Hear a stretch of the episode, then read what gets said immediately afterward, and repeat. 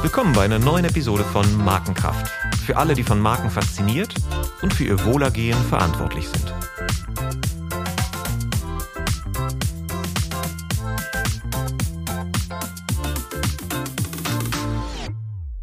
Mein Name ist Olaf Hartmann und ich spreche mit meinem heutigen Gast über das Thema Markenführung in der Versicherungsbranche. Denn obwohl Studien zeigen, dass im Finanzdienstleistungsbereich die Marke ein wichtiger Erfolgsfaktor ist, wird bei Versicherungen gern tief in die Taschen gegriffen, wenn es um Vertriebsunterstützung geht, aber beim Thema Markenkommunikation haben Entscheider plötzlich einen Igel in der Tasche. Dementsprechend gab es in den letzten Jahren wenig Kampagnen aus dem Versicherungsbereich, die aufhorchen ließen. Doch es gibt auch Ausnahmen. Eine davon ist die aktuelle Kampagne der R&V. Du bist nicht allein. Die R&V-Versicherung ist Teil des Bundesverbands der deutschen Volksbanken und Raiffeisenbanken und gehört mit 19 Milliarden Euro Umsatz und 130 Milliarden Bilanzsumme zu den größten Versicherern Deutschlands. Die Du bist nicht allein Kampagne wurde 2021 mit dem Marken Award für den besten Relaunch ausgezeichnet und hat viel Aufmerksamkeit erzeugt. Mit ihrem Bekenntnis zum Solidarprinzip der genossenschaftlichen Idee hat sie den Zeitgeist getroffen und ihr Effekt ließ sich deutlich an der Entwicklung aller Markenwerte ablesen. Über die Hintergründe und Erfolgsfaktoren spreche ich mit meinem heutigen Gast Anja Stolz. Sie ist CMO, Bereichsleiterin Marketing bei der R&V Versicherung, verantwortet dort seit 2019 das strategische Marketing und Brandmanagement. Die Entwicklung der Markenkampagne war sozusagen einer der ja, ersten Taten nach Amtsantritt. Und von Hause aus ist sie Sozialwissenschaftlerin. Sie begann ihre Karriere in der PR bei Cotes Clevis, sammelte Erfahrung in einem Fintech-Startup und war vor ihrem Wechsel zur R&V acht Jahre CMO der Commerzbank. Seit Juli 2021 ist sie auch Mitglied des Vorstands der R&V Direktversicherungs AG, wo sie den Ausbau des digitalen Vertriebs leitet. Von der PR über die Marke bis hin zum Vertrieb. Anja Stolz hat einen selten umfassenden Erfahrungshorizont und deshalb freue ich mich besonders, dass sie heute bei mir ist. Willkommen, Anja. Ja, hallo Olaf, ich freue mich hier zu sein. Vielen Dank, dass du mich eingeladen hast. Schön. Du hast einen großartigen Vortrag beim Markendialog gehalten, der Veranstaltung der Gesellschaft zur Erforschung des Markenwesens. Ähm, der kam sehr, sehr gut an. Er war auch sehr umfassend und du warst extrem offen, auch über die Hintergründe der Kampagne zu sprechen. Und daraus ist der Gedanke entstanden, das auch jetzt hier in dem Podcast Markenkraft äh, nochmal aufzubereiten, aber auch nochmal dich persönlich noch stärker in den Fokus zu rücken, deinen Werdegang, weil so eine Kampagne oder eine Marke entsteht ja immer aus den Menschen, die dahinter stehen. Da brauchst immer Energie, die das Ganze speist. Und deshalb freue ich mich erstmal einzusteigen mit dir. Und äh, als kleines Warm-up habe ich ein paar schnelle Fragen vorbereitet. Du kannst nach Gusto schnell oder langsam darauf oder länger darauf antworten. Mac oder PC? PC. Appleboy oder Weißbier? Oh wei, ich als alte Bayerin natürlich beides. Ne? Komme aus Bayern, trinke Weißbier, lebe jetzt im Rheingau, trinke Wein, also beides. Genau, du lebst schon lange, ne? Du hast auch studiert, glaube ich, im, äh, in, in Wiesbaden, nee, war das Frankfurt? Ne? Äh, in, in Mainz, ähm, Publizistik. In Mainz. Dort am Institut für Publizistik. Also insofern lebe ich tatsächlich jetzt schon länger hier im, im schönen ähm, Rhein-Main-Gebiet als äh, früher in Bayern. Paranoid oder selbstbewusst? Selbstbewusst. Manchmal ist es ja ganz gut, paranoid zu sein, ne? Aber ich glaube, man kommt äh, gerade im Marketingbereich, äh, man muss auch manchmal Entscheidungen auf unvollständiger Informationslage fällen und äh, dann bewegen sich die Dinge. Ehrlicherweise ständig. Ne? Also insofern angstgetrieben darf man nicht sein, ähm, sonst kommt man keinen Millimeter vorwärts. Man muss täglich hunderte von Entscheidungen treffen, natürlich viele kleine, aber eben auch große. Man wird auch Fehlentscheidungen treffen, aber besser man hat Entscheidungen getroffen, als ist irgendwie ähm, voller Angst äh, nicht, äh, nicht vorne dran. Hast du dir das antrainiert oder war das etwas, was dir so natürlich zuflog? Also es ist ja, also ich glaube, da spielen verschiedene Facetten äh, eine Rolle. Also ich bin vom Grundtypus ähm, schon eher auch risikofreudig oder eben zumindest nicht nicht nicht ängstlich. Äh, das stellt man immer wieder fest. Ne? Du kennst ja auch so Verfahren, wo man so die Persönlichkeitstypen rausfiltert und da kommt äh, bei mir regelmäßig raus, dass äh, dass das auch meinem Grundtypus durchaus entspricht, ähm, auch mal das ein oder andere Risiko ähm, einzugehen. Aber natürlich spielt da auch die Historie eine Rolle. Also ich war fünf Jahre lang selbstständig, sehr jung schon, also mit, mit 29, 30 habe ich gegründet, zusammen mit zwei Partnern.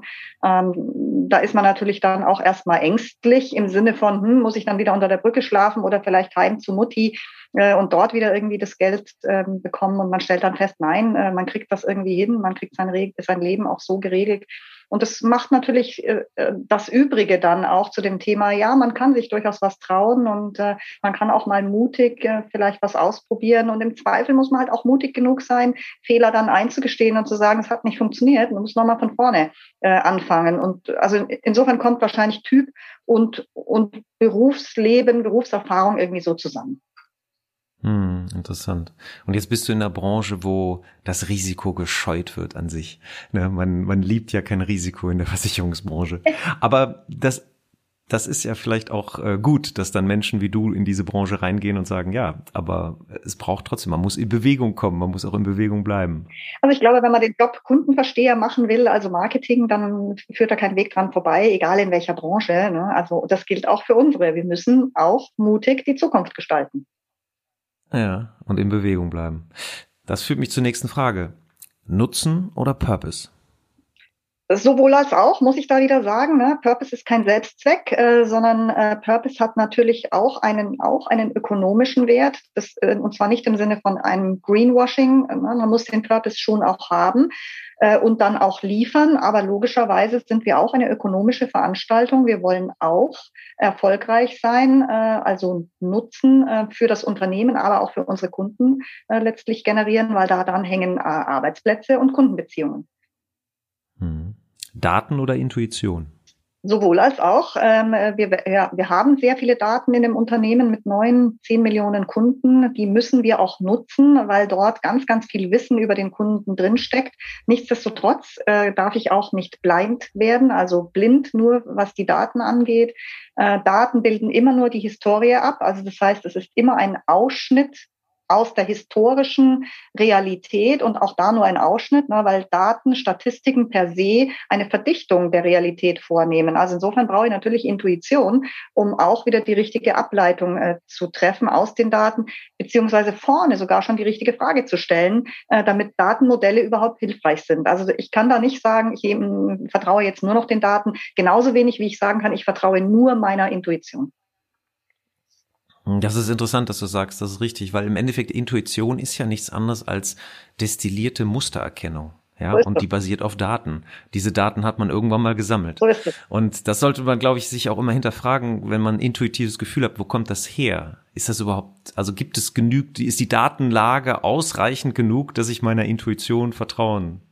Ich glaube, der Malcolm Gladwell hat mal dieses Buch geschrieben, der hat da gesagt, diese berühmten 10.000 Stunden, die man sich mit irgendetwas beschäftigen sollte, damit man seiner Intuition eher glauben sollte als seinen, seinem bewussten Nachdenken. Ja, ich bin generell ein Vertreter, der weniger so an Schwarz-Weiß eben denkt. Ne? Also das sogenannte Gut-Feeling, also das Bauchgefühl oder ähm, auch die Intuition, die spielen, glaube ich, in unserem äh, Verständnis rund um Kunden schon eine große Rolle. Aber natürlich ist es auch, basiert es sicherlich auf dem, was man an Erfahrungen hat, an Evidenzen, äh, aber auch an Facts und Figures.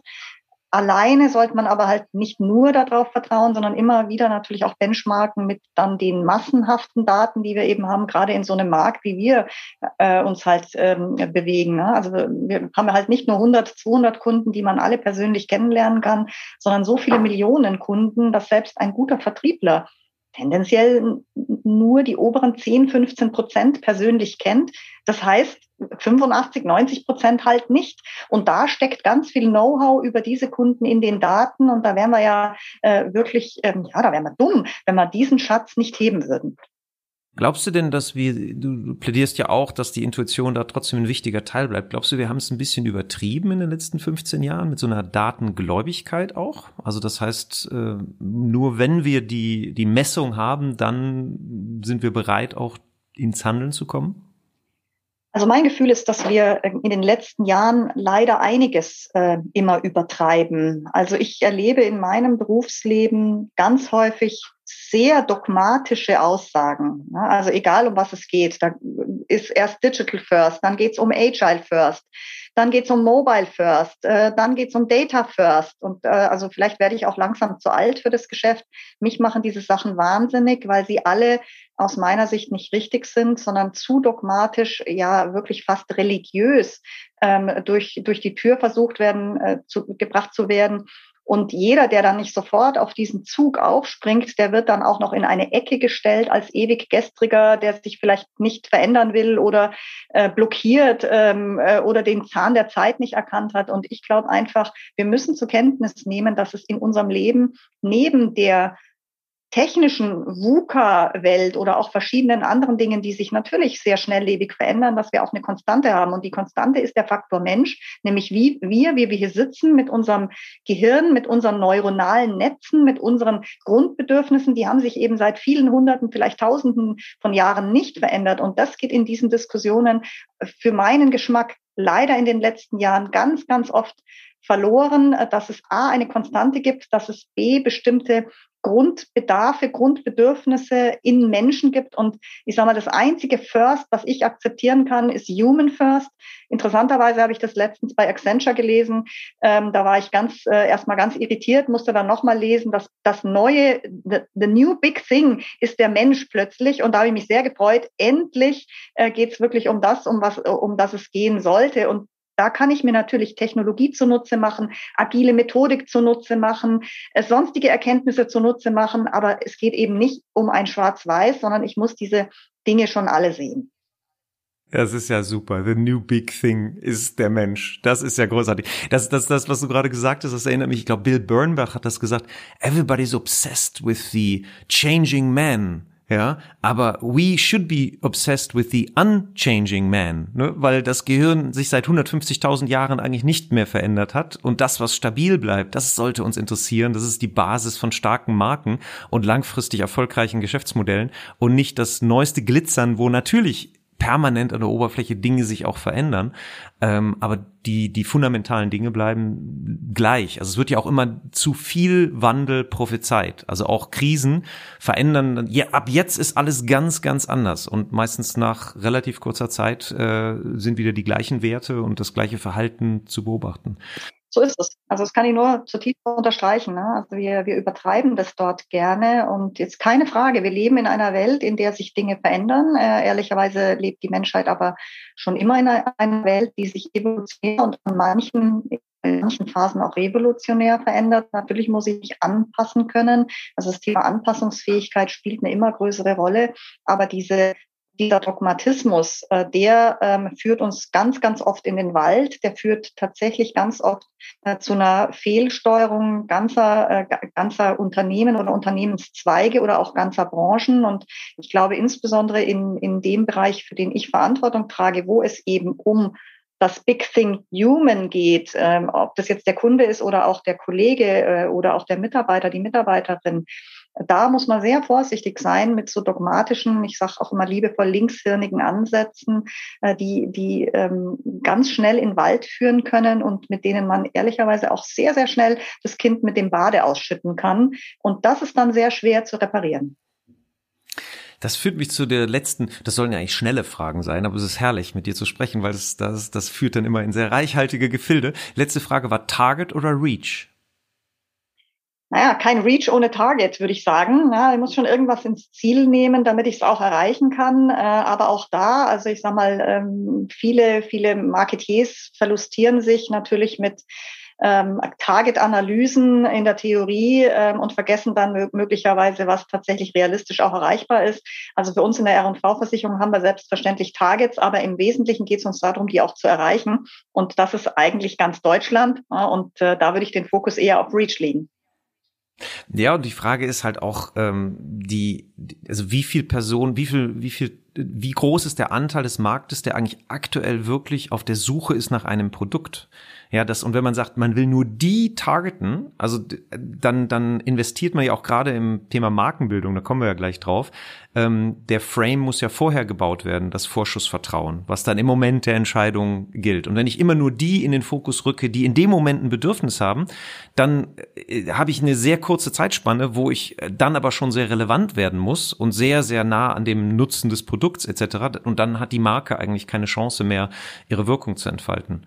Also der Mark Pritchard hat ja auch sehr, sehr schön vor Augen geführt, nachdem sie da 200 Millionen Euro aus dem Mikrotargeting von Procter Gamble rausgezogen haben. Und dann sechs Monate später hat er an der Kasse mal gemessen, was passiert denn da eigentlich? Und er hat festgestellt, gar nichts. Das heißt, er hat 200 Millionen aus diesem Kanal rausgezogen und äh, in andere Maßnahmen natürlich gesteckt. Also es ist nicht als Impuls verloren gegangen. Aber er hat festgestellt, wir verlieren gar nichts dadurch, dass wir dieses Mikrotargeting aufhören. Ja, ich glaube, wieder, wieder so eine Schwarz-Weiß, da muss ich noch was zu sagen. Das ist wieder so eine Schwarz-Weiß-Geschichte. Ne? Also ich glaube, wenn ich das Targeting halt übertreibe, ähm, und glaube, ich kann mir alles andere sparen, weil ich ja nur noch spitz, ich sage jetzt mal in unserem Terrain, den Wealth Management Kunden an die Angel hole und den dann natürlich auch immer sofort konvertiere, ähm, dann vergesse ich einfach, dass der Markt anders tickt, dass die Kunden anders ticken. Na, natürlich haben wir Targeting-Strategien, natürlich können wir mit Daten auch äh, ganz gut bestimmte Zielgruppen erreichen. Aber wie du sagst mit dem Reach, ich muss eben auch schauen, äh, wie komme ich in eine Breite rein, wie kann ich die auch rechtzeitig anwärmen, nicht nur in dem einzigen Moment, wo sie gerade schon was kaufen, sondern ich habe eben auch eine andere Aufgabe. Und das ist wieder so eine sowohl als auch Geschichte, die, glaube ich, ganz essentiell ist. Ja, richtig. Und da fällt mir äh, gerade ein, was, was eine sehr schöne Illustration davon ist. Das war damals, als der Mateschitz Red Bull eingeführt hat. Da hat er sehr, sehr früh den Sauberrennstall gesponsert, Formel 1. Und da wurde er dann kritisiert, er so, sag mal, äh, wieso machst du das denn? Also in 90 Prozent der Länder, wo Formel 1 stattfindet und die Übertragungen, da ist Red Bull noch gar nicht erhältlich. Das ist doch totaler Streuverlust. Und dann hat er gesagt, nee, nee, es ist kein Streuverlust, das ist Investition in zukünftige Märkte. Und genau so war es dann auch. Jedes Mal, wenn ein neues Land reingegangen ist, hat er schon eine Grundbekanntheit durch eben Formel 1 Sponsoring. Super, dann ähm, kommen wir nochmal zu dir persönlich. Womit hast du denn eigentlich dein allererstes Geld verdient? Mein allererstes Geld. Ich glaube, so ähm, das sind so unterschiedliche Facetten. Also mein aller, aller, allererstes Geld habe ich im Souvenirladen unter dem Schloss Neuschwanstein verdient. Nämlich während meines Studiums ähm, habe ich dort äh, Souvenirs an äh, im Wesentlichen japanische Touristen verkauft. Ähm, das war sehr lukrativ, da war auch ordentlich was los. Insofern äh, war das so mein aller, allererstes Geld. Und äh, wofür hast du es dann ausgegeben? Äh, Im Wesentlichen für Urlaub. Also das war ja so während mhm. des Studiums, ne? also musste man ja irgendwie gucken, konntest ja nicht immer nur zu Hause irgendwie nachfragen, ob man noch irgendwie was kriegt. Also im Wesentlichen für Urlaub oder für die Dinge, die äh, die eben ja jetzt Spaß gemacht haben. Ne? So. Ja. Und wann hast du, wenn vielleicht erinnerst du dich nicht dran, aber wann hast du bewusst dieses Geld dann mal für eine Marke ausgegeben? Das ist eine gute Frage. Also ich glaube, ähm, so zu meiner Zeit, ähm, wo ich in dem Alter war, war das Thema Marke schon äh, gerade bei Klamotten extrem wichtig. Ja, also das heißt, mhm. mit Sicherheit habe ich von dem Geld neben so Urlaub und so schönen Sachen sicherlich auch was ausgegeben für Marken, Klamotten. Ähm, und, und welche Marke war das? Um Gottes Willen, das weiß ich nicht mehr, was das damals war. Kann ich mich nicht mehr genau erinnern, aber wahrscheinlich Esprit oder irgendwie sowas. Oder Benetton. Ja, oder ne? Benetton, ne? ja. genau, ja. Das, das ja, kann ich mich auch noch gut dran erinnern. Oder dann, wo man weg von den Jingler-Jeans, äh, die die Eltern einkauften wollte und dann eine bestimmte Jeansart, die, äh, ja, die dann äh, außerhalb des normalen Einkaufsbudgets war. Da, so war das bei mir. Wie kamst du denn von dem Thema PR zur Marke? Möchtest du uns darüber ein bisschen was erzählen? Weil ich finde ähm, deinen Lebenslauf insofern spannend, weil der eben, wie ich in der Anmoderation schon gesagt habe, so vielfältig ist. Und Marke am Ende ähm, ist keine Abteilung. Marke berührt ja am Schluss alles im Unternehmen. Und äh, da hast du jetzt schon ein großes Spektrum an eigener Erfahrung mitgebracht. Aber wie kamst du denn von dem Thema PR dann zum Thema Marke? Ja, ich würde das nicht so sehr auf PR fokussieren. Also ich habe äh, im Wesentlichen mich immer für Kommunikation und für Mensch interessiert, also für Kulturen und für Kommunikation. Ich habe auch so studiert also ich habe Publizistik, Kommunikationswissenschaften studiert. Ich hatte, habe Ethnologie studiert, weil ich mich für Kulturen und für Veränderungen in Kulturen, also für Mensch interessiert habe. Habe es dann noch ein bisschen flankiert mit Jura, damit man nicht äh, ganz lost in space ist, sondern auch noch irgendwie ein bisschen was beurteilen kann, was natürlich auch so Rahmenbedingungen sind. Und so bin ich im Prinzip in, äh, in äh, meine ersten Jobs auch reingekommen. Erst tatsächlich in der Unternehmenskommunikation. Dort war die erste Station tatsächlich auch schon Finanzdienst Finanzdienstleister, damals die Dresdner Bauspar AG, äh, in der ich äh, tatsächlich äh, für die Pressearbeit im Wesentlichen äh, gekommen bin. Und nach einem Jahr habe ich mir gedacht, nee, also das ist mir irgendwie noch, äh, will ich mich noch nicht festlegen, das ist mir noch zu früh und bin dann tatsächlich zu Codes Kleves, damals die führende äh, Agentur für Kommunikation letztlich äh, reingegangen und habe dort für unterschiedlichste Unternehmen gearbeitet äh, im Wesentlichen für äh, dann relativ bald Startup-Unternehmen aus dem E- und M-Commerce-Bereich, also sehr stark eben schon in die digitale Ecke. Habe für, für die Scout-Gruppe gearbeitet, ähm, äh, für karstadtquelle.de, also tatsächlich so diese, äh, diesen di digitalen äh, Hype, der damals ja auch entstanden ist. Ich habe gerade einen Impuls. Und zwar, ich bin ja sehr serviceorientiert gegenüber meinen Hörern.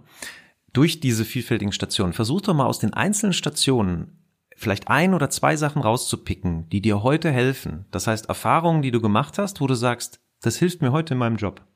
Das ist einfach. Also aus dem Studium, glaube ich, habe ich zwei Facetten. Zum einen tatsächlich das Thema Ethnologie, ne? also weil das, was in, in, in Kulturen in anderen Ländern passiert, findest du in Mikrokosmen auch in Unternehmen. Äh, hätte ich damals, also als ich dann meine Karriere begonnen habe, nicht gedacht, dass das so essentiell wichtig ist, aber das hilft mir heute immens. Natürlich hilft mir auch das Jura, weil in meinem Job äh, man sehr viele äh, Sachverhalte hat mit Datenschutz und mit juristischen Themen. Und wenn du dann die Stationen äh, abspielst, erste Station äh, Dresdner Bauspar AG war sicherlich relevant, schon mal in, in den Finanzmarkt reinzukommen, ne? in Frankfurt erste, ersten Fuß fassen, in den Agenturen oder in meiner Agenturstation äh, das Umfeld E- und M-Commerce. Ich bin ja äh, offensichtlich kein Digital Native, hat mich natürlich äh, damals schon ganz klar gezwungen, mich mit den digitalen Themen sehr, sehr frühzeitig äh, auseinanderzusetzen. Das Ganze war ja 89 rum. Ja, Olaf? Ja, darf ich da ganz kurz, weil, weil das ist einfach zu gut. Das, da bist du jetzt so schnell drüber gegangen, dieses Ethnologie-Thema. Ich würde da gerne ein bisschen, bisschen gedanklich meandern in dieser Richtung, weil das ist tatsächlich, wie du sagst, super, super spannend. Und ähm, wie das, man denkt ja so die, die Forschung, die bei afrikanischen Völkern oder so eine Rolle spielt, die hat doch nichts mit no, no, normalen Organisationen zu tun. Aber äh, es gab in den, ich glaube, 70er Jahren gab es mal ein Buch, das hieß Managen wie die Wilden. Und das wurde geschrieben von einem Ethnologen und der hat dann so, so Parallelen aufgezeigt, wie dass zum Beispiel die auf so einem Firmencampus eben die Zentrale häufig an dem Ort gebaut wird, wo in klassischen Dörfern früher die Häuptlingshütte stand, nämlich da, wo die Sonne aufgeht, so dass hinter der Hütte sozusagen die Sonne hochstieg, dann weil die Symbolkraft von dieser Sonne. Aber erzähl doch noch, noch so ein bisschen einfach nur, was da für Erkenntnisse für dich drin standen. Also Eckbüros, äh, Rückenlehnen, ähm, Parkplatz, äh, äh, etc. Ja, wahrscheinlich genau die Dinge, über die wir eingangs bei deinen schnellen Fragen schon gesprochen haben. Ne? Also man, man merkt, wenn man sich mit Kulturen äh, beschäftigt, dass es bestimmte Bedürfnisse gibt, die in uns Menschen einfach drinstecken. Und da kannst du gucken, egal in welche Kultur du reinschaust. Das sind so Sachen wie beispielsweise Zugehörigkeit zu einer Gruppe oder auch äh, Bedürfnisse nach Macht, äh, Bedürfnisse nach Sicherheit, nach Stabilität. Das sind Bedürfnisse, die du in allen Kulturen gleichermaßen findest. Sie sind möglicherweise anders ausgedrückt, anders gelebt. Aber diese Grundthemen, die uns als Mensch tatsächlich ähm, ausmachen und die auch Kulturen prägen oder auch so Mechanismen von Strafe, von Incentivierung, von Pranger, äh, von dazugehören oder nicht dazugehören. Das sind Mechanismen, die heute nicht anders funktionieren als vor Tausenden von Jahren, vielleicht ein bisschen zivilisierter, vermeintlich. Ne? Aber das sind, es sind alles so Dinge, die man sicherlich mitnimmt und man lernt unfassbar viel, wie sich solche Kulturen, also wie die entstehen, wie sie sich entwickeln, wie sie mit Veränderungen umgehen, was man tun muss, damit ich eben auch durch bestimmte Grundaspekte äh, durchkomme und ich kann eben nicht meine Kultur jemanden anderen direkt aufoktroyieren, sondern muss seine Sprache verstehen, also jetzt nicht nur linguistisch, sondern tatsächlich das, was die Kultur prägt, verstehen, um mhm. überhaupt eine Veränderung initiieren zu können und kann da nicht herkommen und, und äh, es drüber stülpen. Also es sind viele, viele Dinge, äh, die mir unfassbar viel helfen.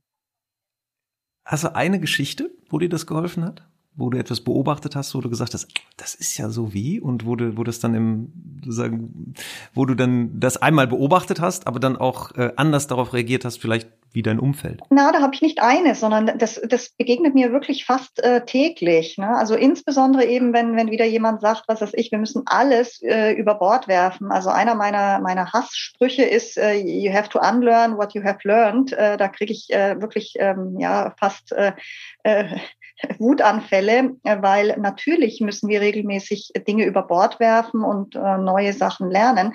Aber hätten wir in unserer Historie als Mensch immer alles über Bord geworfen und vergessen, was wir mal gelernt haben, äh, dann wären wir in der Evolution immer noch in der Steinzeit. Und das sind so Dinge, äh, wo ich gerade in der heutigen Welt, ne, wo ständig natürlich auch Heerscharen von Beratern mit solchen Sprüchen um die Ecke kommen, da kann man dann schon aus seiner Erfahrung natürlich auch ein paar Dinge dagegen setzen und sagen, natürlich bewege ich mich mein Leben lang. Natürlich muss ich Dinge hinterfragen. Natürlich muss ich Dinge weiterentwickeln. Natürlich gibt es manchmal auch eine Revolution. Aber ich muss eben nicht alles vergessen, was ich jemals gelernt habe. Ganz im Gegenteil. Ich muss die Natur, meine Umwelt auch beobachten und es dann ausprobieren, was funktioniert und kann nicht nur ähm, irgendwie in, ich sage mal, Hirngespinsten äh, leben. Das ist dann die Neomanie, ne? Das ist eine Krankheit. Das heißt, alles, was neu ist, ist dann spannend. Der Nicolas Taleb, der den Schwarzen Schwan geschrieben hat, der also über diese sozusagen kognitiven Verzerrungen auch stark äh, spricht, der ist äh, erklärter Feind der Neomanie. Der, der sagt unter anderem, das, das erklärt bei uns im Marketingbereich, warum diese ganzen Prophezeiungen, was alles tot ist, am Schluss dann doch nicht stimmen. Weil er sagt zum Beispiel etwas, was sehr lange bestanden hat, hat eine in sich inhärente Qualität, ja. Und auch wenn wir die nicht mehr wahrnehmen, also da, da steckt etwas drin, was diese Stabilität erzeugt hat. Und er sagte, im gleichen Verhältnis, wie lange etwas existierte, kann man davon ausgehen, dass es dann auch noch weiter existieren wird. Das ist ja auch die Prophezeiung, dass eben Bücher komplett verschwinden werden, ja. Es werden mehr Bücher gedruckt denn je. Das würde, das würde dem, äh, dem gut entsprechen. Und so ist natürlich auch in Organisationen dann so, so eine Haltung, wir müssen jetzt alles über den Haufen werfen, weil wir brauchen jetzt das Neue, die neue Generation Generation ist wahrscheinlich der sicherste Weg, um Instabilität dann zu erzeugen. Absolut. Also ich habe ja. in meiner Zeit ähm, auch gerade in der Unternehmenskommunikation habe ich mich sehr stark mit Change Management Transformation auch beschäftigt und damals hat man immer gepredigt, na, man sollte zu einem Zeitpunkt immer nur so ungefähr 20 Prozent verändern und 80 Prozent stabil halten, damit so eine Transformation gelingt. Also, da würde ich heute wahrscheinlich sagen, naja, das hat sich schon verschoben, ne, das wird so gar nicht mehr gelingen. Aber das, was wir heute machen, ist tatsächlich häufig zu versuchen, 100 Prozent zu verändern und dann wundern wir uns, dass niemand mitmachen will und dass es vermeintliche Blockaden gibt. Und wie du sagst, das sind aus meiner Sicht eben gerade keine Blockaden, äh, sondern das sind tatsächlich äh, ganz äh, ganz richtige äh, Reflexe von Menschen ähm, und gerade was du auch sagst im Marketing, das ist tot oder jenes ist tot, Print ist tot, Hörfunk ist tot, äh, Bücher sind tot, das hat sich nicht bewahrheitet, weil wir in diesen wie hat der Kollege gesagt, in dieser Neomanie die Gegenbewegungen einfach auch vergessen oder, oder ignorieren. Na, wir sehen es, also analoge Dinge haben plötzlich wieder eine Renaissance. Leute fotografieren wieder mit einem, mit einem analogen Fotoapparat, hören wieder Schallplatten und, und, und. Und ich glaube, bei aller Neuigkeit und bei allem, was wir täglich lernen müssen und uns drauf schaffen müssen. Ich gucke da in mein Terrain. Täglich muss ich was dazulernen, äh, weil sich unsere Welt verändert. Aber ich muss eben auch meine Erfahrungen äh, benutzen und schauen, ähm, was hat tatsächlich Zukunft, ähm, auch dauerhaft oder, oder was läuft parallel. Und es gibt eben hier nicht nur rechts oder links, wir sind Gott sei Dank nicht nur eins und null. Hm, ja, das macht viel Sinn. Und du bist ja dann in einen Bereich gegangen, der von Neomanie natürlich stark geprägt ist. Startups, ne? Startups wollen ja immer alles revolutionieren und alles. Äh, ne? jetzt ab ab morgen sieht die Welt ganz anders aus. Ähm, was würdest du sagen, was hast du aus dieser Startup-Zeit, wo du ja in einem Fintech warst, was hast du da mitgenommen für deine Markenführung, äh, wo du heute für verantwortlich bist? Naja, natürlich, ähm, wie gesagt, äh, als nicht-Digital Native ähm, war ich dort eben schon vor 2000 tatsächlich in dem digitalen und in dem mobilen Umfeld, ähm, dort ja in einem Fintech für ähm, E-Commerce und M-Commerce, also mobiles Bezahlen, äh, wenn du so willst. Äh, also A, natürlich eine ganze Menge rund um die Digitalisierungsmöglichkeiten gelernt. B, natürlich in so einem Startup ähm, das Thema Pragmatismus, Time to Market ähm, äh, wirklich auch kennengelernt, ähm, schnelle Rollouts ähm, schnell was vertesten, im Zweifel wieder zurückdrehen. Also das ist natürlich völlig anders als in einem Konzern.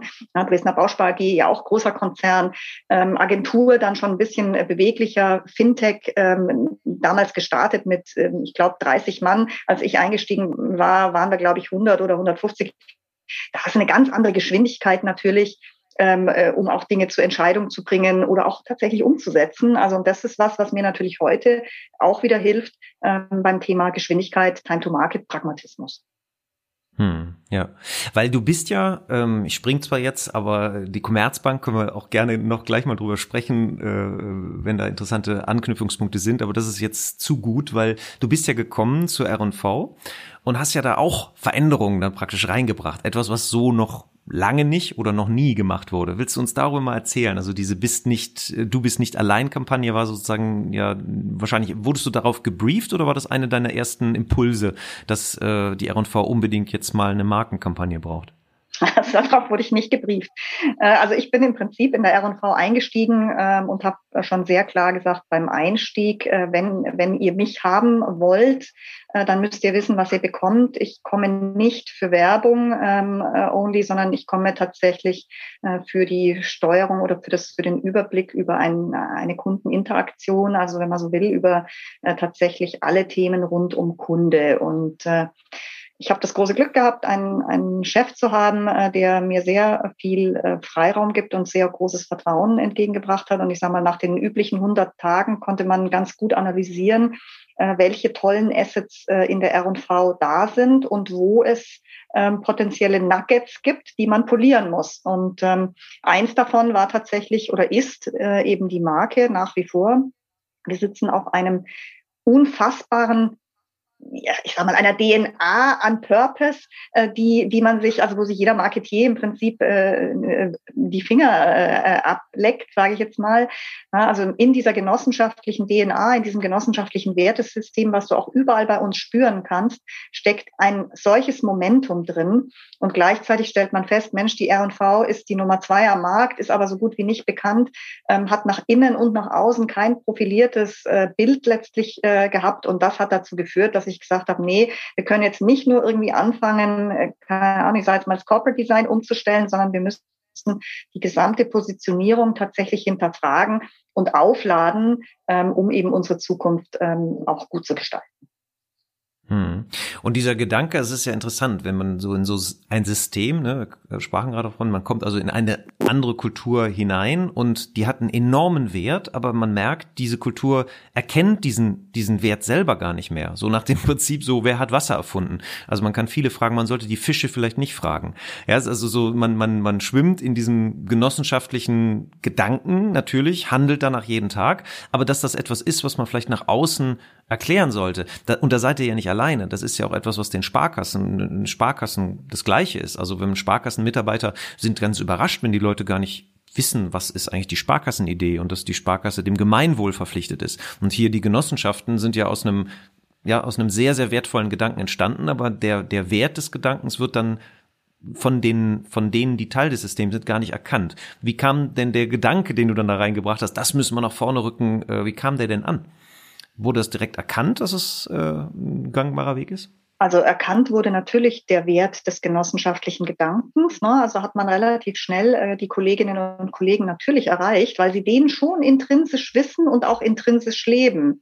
Ähm, was deutlich schwieriger war, war tatsächlich äh, zu überzeugen, zu sagen, wir müssen das sehr lautstark nach außen auch als unsere Positionierung nutzen. Also sowohl natürlich in der Kommunikation, aber vor allem auch beim Liefern. Weil du, je lautstärker du natürlich bist, desto mehr bist du in der Pflicht auch zu liefern. Stichwort, wir wollen ja kein Greenwashing machen und nur was kommunizieren, sondern wir müssen es auch liefern. Und das ist insofern deutlich schwieriger gewesen, weil die R&V ein extrem erfolgreiches Unternehmen ist, wo natürlich die, die erste oder, oder die, einer der ersten Fragen war, warum sollten wir überhaupt irgendwas verändern? Warum brauchen wir denn eine deutlich profiliertere Marke? Es geht doch auch so. Und äh, die Überzeugungsarbeit, die musste man schon leisten, dass sich an der Stelle tatsächlich die Welt gerade ändert und es eben nicht ausreicht, nur gute Produkte und erfolgreichen Vertrieb zu haben, sondern perspektivisch eben auch die Marke ein Profil und Lautstärke braucht, um eben auch die nächsten 100 Jahre der R&V, die gerade 100 Jahre geworden ist, äh, zu gestalten. Und das, das ist ein Und wie ist, dir, wie ist dir das gelungen? Das ist ja was sehr Intangibles, so diesen, diesen, diesen Wert der Marke, zum Beispiel Vertrieblern klar zu machen. Vertriebler, die Vertriebler sagen immer, ja, wir brauchen ein gutes Produkt und den Rest mache ich. So, warum brauche ich denn überhaupt eine Marke? Die Marke bin ich. Ja, das ist ja auch tatsächlich gar nicht äh, so falsch. Ne? Also ich glaube, Marke ist ja eben nicht nur Kommunikation. Das ist ja genau das, ähm, glaube ich, was mein Ansatz war. Also häufig wird ja leider Marke verwechselt mit, mit Werbung. Und dem ist eben nicht so. Und ich glaube, die Überzeugungsarbeit ist genau an dem Hebel auch gelungen. Ne? Marke sind, wenn, wenn man so will, alle Kolleginnen und Kollegen des Hauses. Marke ist aber natürlich auch Werbung. Marke ist aber vor allem auch Liefern von dem Service oder dem Erlebnis oder dem Produkt, äh, was der Kunde eben tatsächlich äh, dann sich dahinter auch verspricht. Und ich sage mal, in Summe ist die R&V ein, ein Unternehmen, ähm, bei dem du eben Leute mitnehmen musst. Und wir haben diese Marke und auch die Bedeutung dieser Marke von innen nach außen entwickelt, also aus dem Markenkern dann natürlich abgeleitet, äh, wie es sein muss, haben, dem, haben den Kollegen und Kolleginnen natürlich auch erklärt, welches Momentum wir gerade haben. Also wenn, weil du fragst, wie ist das gelungen? Sehr viel Kommunikation, sehr viel von innen nach außen und eben nicht von außen nach innen, ähm, sehr viel natürlich auch die, äh, die, das Aufzeigen, was wir schon haben, also an, an Mensch, an Faktor Mensch und was wir im Prinzip äh, nur rauskitzeln müssen oder aufpolieren müssen, äh, damit es eben auch gesehen wird. Und äh, das hat funktioniert.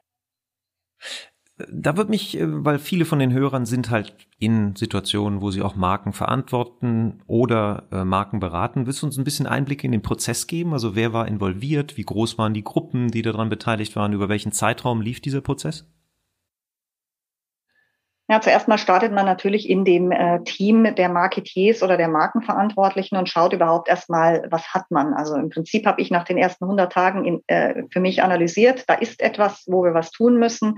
Dann schaut man sich natürlich ähm, an, äh, was ist denn der innen definierte Markenkern, ähm, wofür stehen wir, was haben wir quasi an Assets im, im, im Haus, äh, mit denen wir arbeiten können. Dann bearbeitet man das natürlich erstmal ähm, kitzelt das im Prinzip raus. Dann hat man geguckt im Wettbewerb, gibt es denn für dieses dieses Thema, was wir besetzen können, nämlich dieses, diese genossenschaftliche DNA, gibt es dort ein Terrain, ein Feld, ein Wettbewerbsfeld, in dem ich mich positionieren kann. Da haben wir sehr schnell festgestellt, in diesem typischen äh, Grid, äh, auf dem man sich positionieren kann als Unternehmen, ist das Purpose-Feld im Prinzip unbesetzt. Da sitzen aus anderen Branchen sitzt dort äh, drin Patagonia, Patagonia oder Trigema oder so. Äh, Im Versicherungsmarkt sitzt dort keiner drin.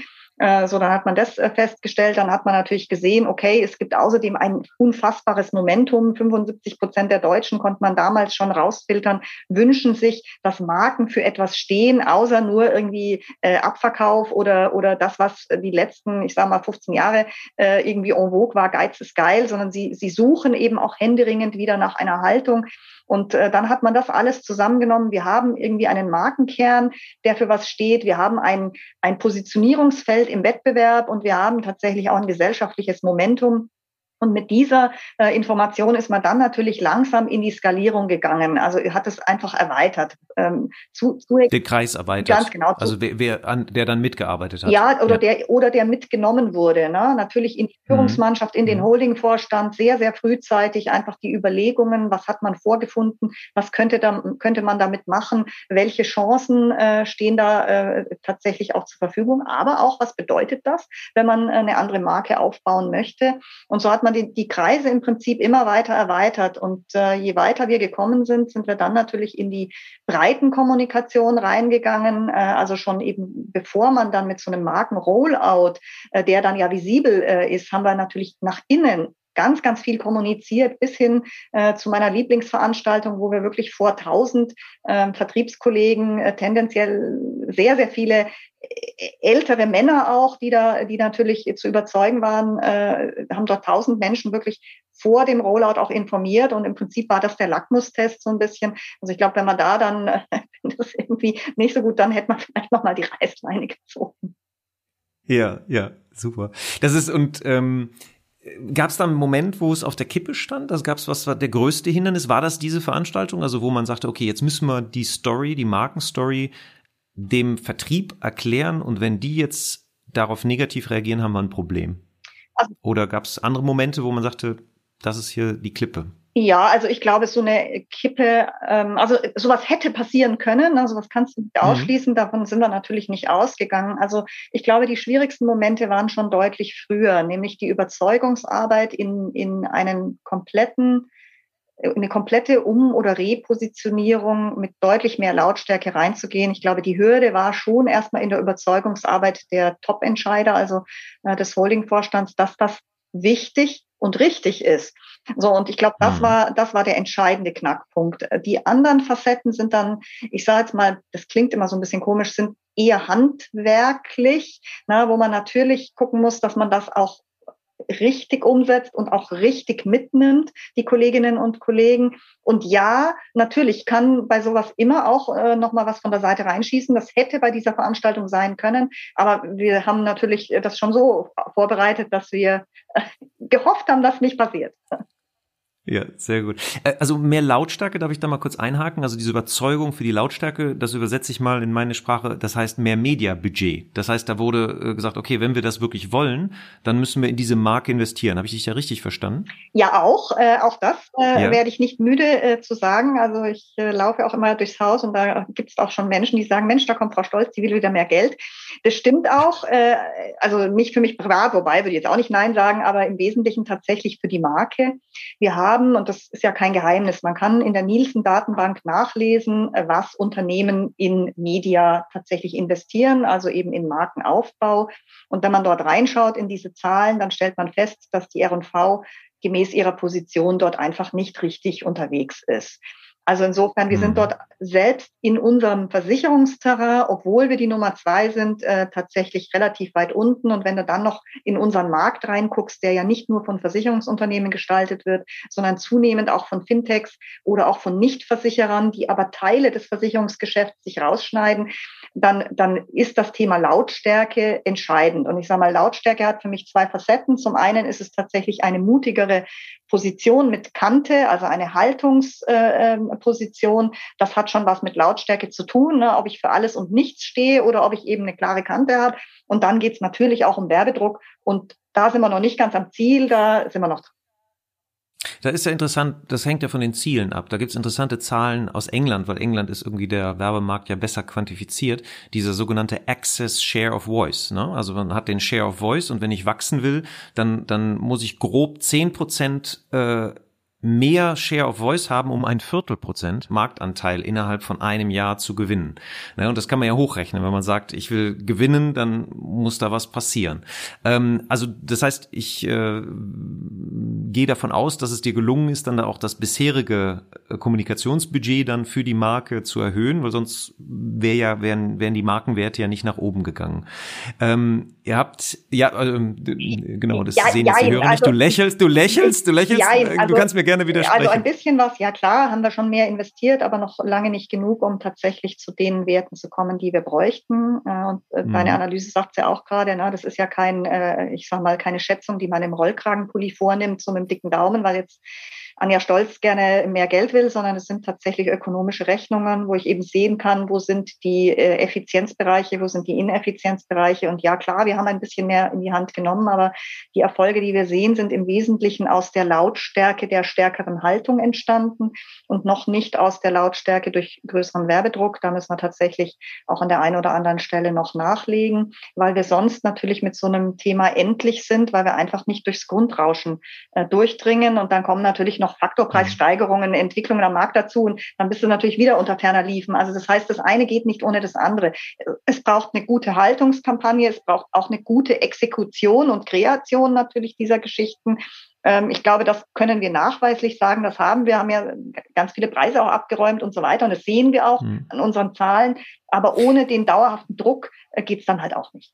Ja, ihr habt jetzt den super Flieger dahingestellt, aber es muss auch Kerosin in den Tank, weil sonst entwickelt er keinen Auftrieb. Und zwar immer wieder. Nicht nur einmal. Und zwar immer wieder, genau, genau, genau, genau.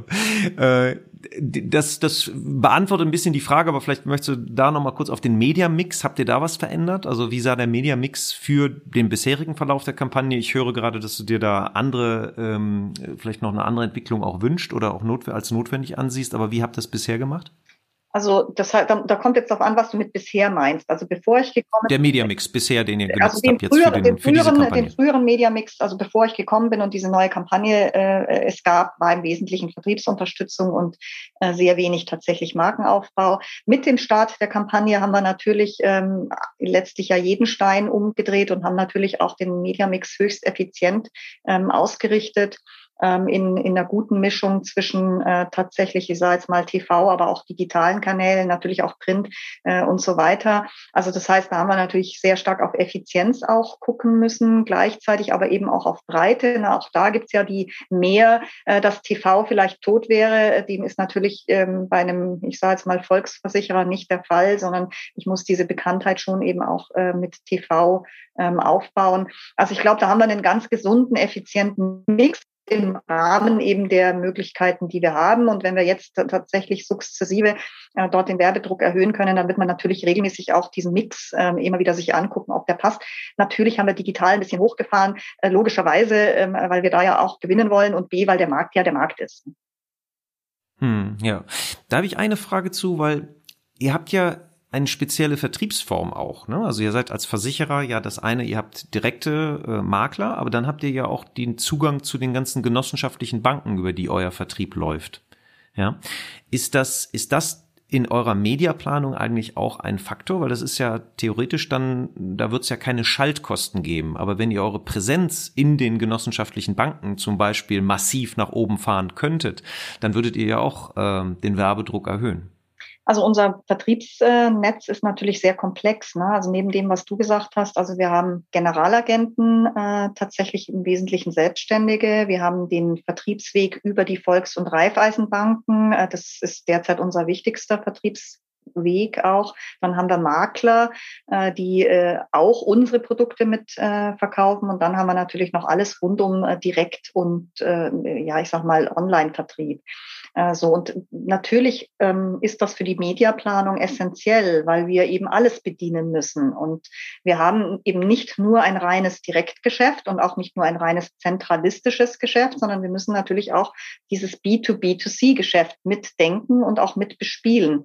Und natürlich spielt da auch das, was äh, du sagst, auch der POS in den Banken eine Rolle, äh, auch die Überzeugungsarbeit in den Banken ähm, eine Rolle. Also da gibt es beispielsweise ein, ein Thema, das nennt sich Haus Hausmeinung. Es muss uns eben auch gelingen, mit unseren Themen in die Hausmeinung äh, bei den Banken reinzukommen. Äh, na, wir sind ja, wir gehören ja letztlich den Banken als R&V-Versicherung. Also das heißt, wir haben einfach unterschiedlichste äh, Mechanismen, die wir in, in, in dem Marketingbereich bedienen müssen und eben nicht nur, ich sage jetzt mal, äh, eine schöne Promotion. Weil da, da ging meine Frage, in diese Richtung ging meine Frage, ob euch diese Maßnahmen, weil das habt ihr, ist ja nicht direkt in eurem Zugriff, aber die Hausmeinung ist wichtig, damit ihr da überhaupt was machen könnt. Hat die Markenkampagne dabei geholfen zum Beispiel? Also ist sie positiv aufgenommen worden von zum Beispiel den ähm, Bankpartnern und dass ihr gemerkt habt, dadurch kriegen wir auch einen leichteren Zugang mit Kommunikationsmaßnahmen? Das ist übrigens ganz essentieller Teil unserer internen Vorbereitung dieser Kampagne gewesen. Ne? Also das, was wir, äh, also was ich vorher gesagt habe, die Kreise erweitert, äh, geht eben auch in diese Richtung der Partner. Ne? Selbstverständlich haben wir bei der gesamten Entwicklung, und zwar bevor die live gegangen ist, ähm, die Banken mitgenommen, den BVR mitgenommen ähm, und so weiter. Also das heißt, es ist uns schon essentiell. Wir sind ein genossenschaftliches Unternehmen in einem Verbund äh, dort eben auch gemeins gemeinsam drauf zu gucken. Wir haben äh, sehr eng mit dem BVR auch die Taktung unserer Kampagne abgestimmt. Ähm, man merkt das auch, dass diese Dinge zusammenpassen, ne, weil die genossenschaftliche DNA ja nicht nur in der R&V-Versicherung äh, da ist, sondern eben natürlich auch generell in den, in den Volks- und Raiffeisenbanken. Und ja, ich glaube schon, dass uns das Rückenwind gibt, weil natürlich gesehen wird, ui, das kommt an, äh, ui, da wird man möglicherweise auch von Kunden angesprochen und wir haben äh, da eben auch sehr, sehr gutes Feedback, gerade auch von innen bekommen bekommen. Also aus dem Bankenlager, aus dem äh, Lager des, äh, des BVRs, ähm, was uns dann natürlich wieder Rückenwind gibt bei anderen Diskussionen. Hm. Weil das wird ja häufig vergessen, dass die Investitionen, die nach außen gehen in Markenkommunikation, auch eine starke Wirkung nach innen haben. Zum Beispiel auf den Vertrieb. Allein schon mit welchem Rückgrat sie beim Kunden aufschlagen. Äh, das, das ist ein wichtiger Faktor. Ich hatte gerade in dem letzten Podcast, äh, den ich aufgenommen habe, da ging es um Radiowerbung. Und da berichtete HP äh, Albrecht, ein Kreativer, der viel für Ferrero gearbeitet hat, ähm, dass die Radiokampagne für Ferrero gerade im Vertrieb einen irren Effekt hatte, weil die, weil was konsumieren denn Vertrieb? Vertriebler, die die ganzen Supermärkte betreuen, hauptsächlich Radio.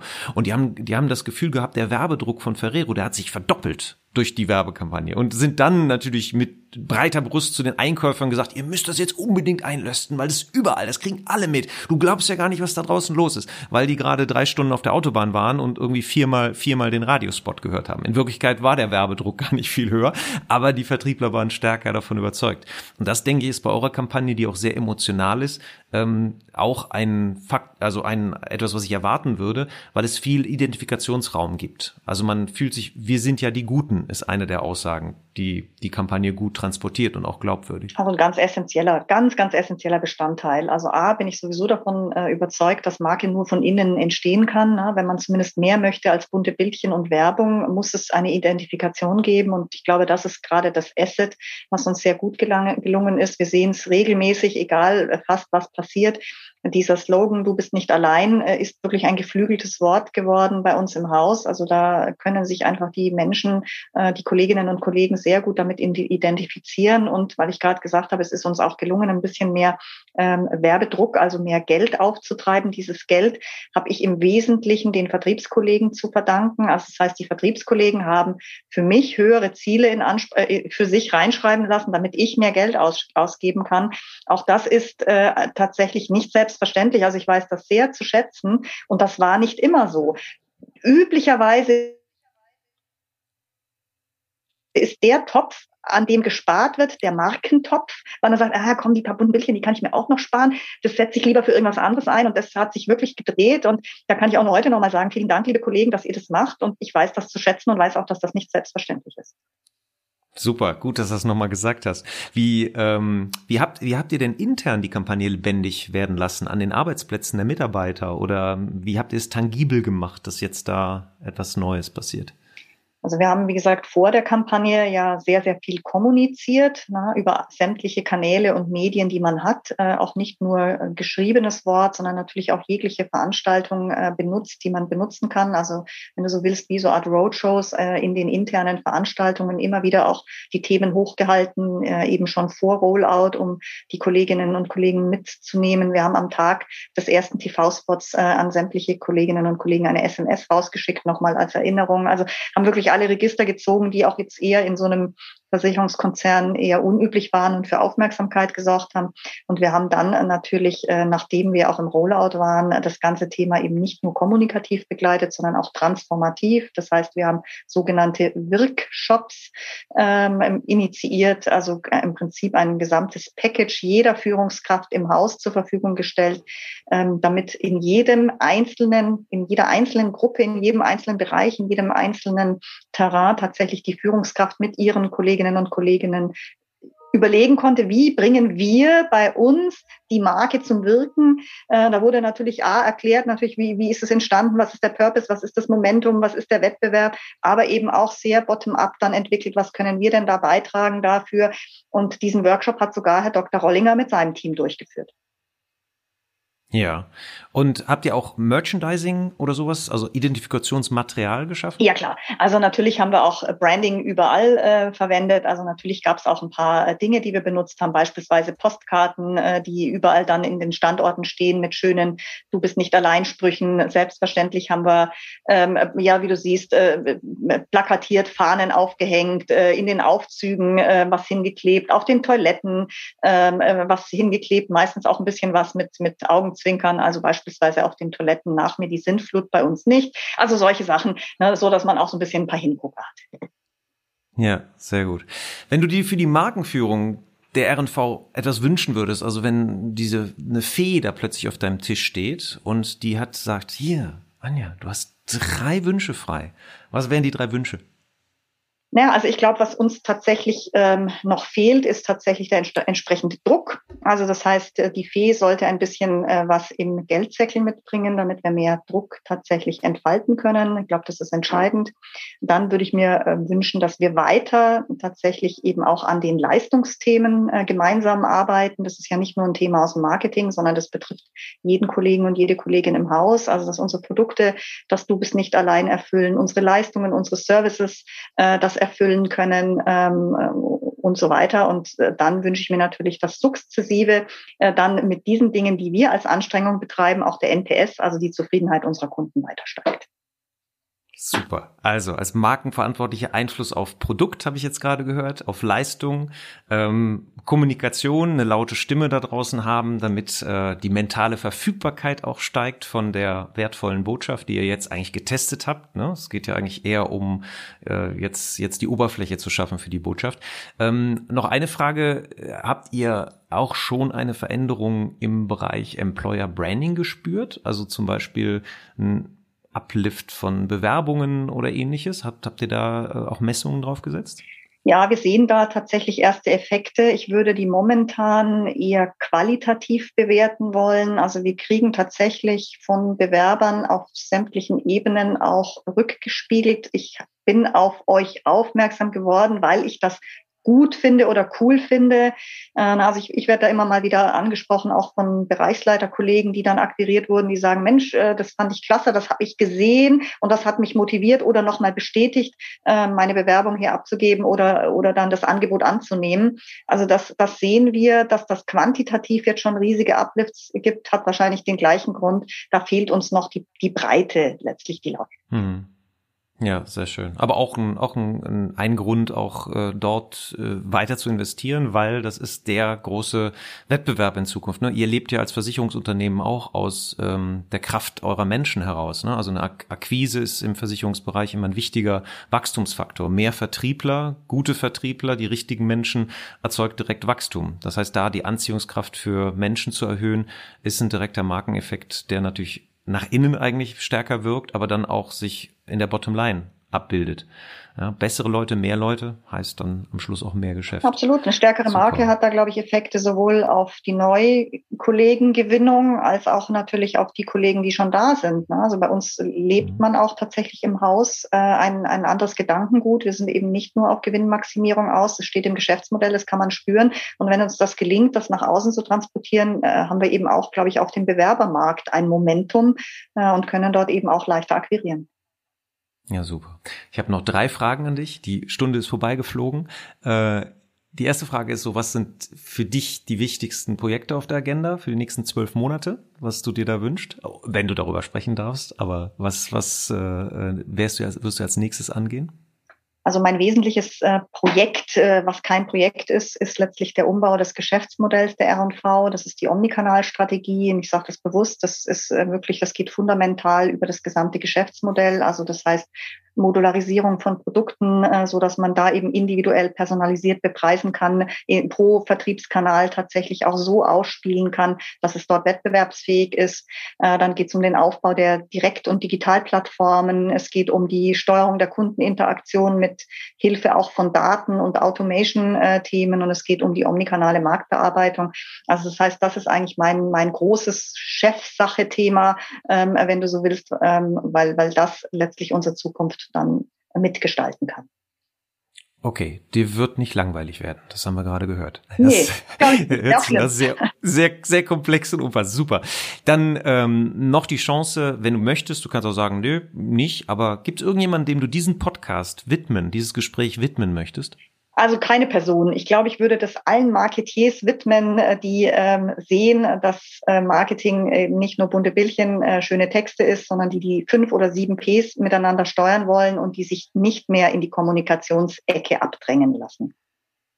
Super. Und diesen Menschen, wenn du die Chance hättest, diesen Menschen einen Screensaver für drei Monate auf den PC oder den Mac zu zaubern mit einer Inspiration, einem Tipp, was wäre das für ein Satz, der da schwebt? Ja, da würde ich es mit dem alten Peter Drucker halten. Äh, Marketing ist eben keine Funktion, sondern das Business aus der Brille des Kunden angeschaut und zwar das komplette und das ist unser Verantwortungsterrain als Marketiers. Okay, nehmt die gesamte Verantwortung an, wofür das Marketing da ist. Sehr gut. Anja, das war ein tolles Gespräch. Vielen, vielen Dank. Äh, wie das letzte Mal für deine offene Art und höchsten Respekt für deine Arbeit und dem Ergebnis. Vielen Dank für deine Zeit und deine spannenden Einsichten und ich wünsche dir alles, alles Gute mit der R&V. Vielen Dank, Olaf, dass ich eingeladen wurde. Hat Spaß gemacht. Und das war eine weitere Episode von Markenkraft. Vielen Dank, dass Sie dabei waren. Wir hoffen, es hat Ihnen genauso viel Freude gemacht wie uns. Wenn ja, empfehlen Sie uns, Ihren Freunden, Ihren Bekannten, Ihren Kollegen und bewerten Sie uns auf iTunes, Stitcher, Spotify, Soundcloud, egal wo Sie diesen Podcast hören. Share the love for brands. Machen Sie es gut für sich und die Menschen in Ihrem Leben.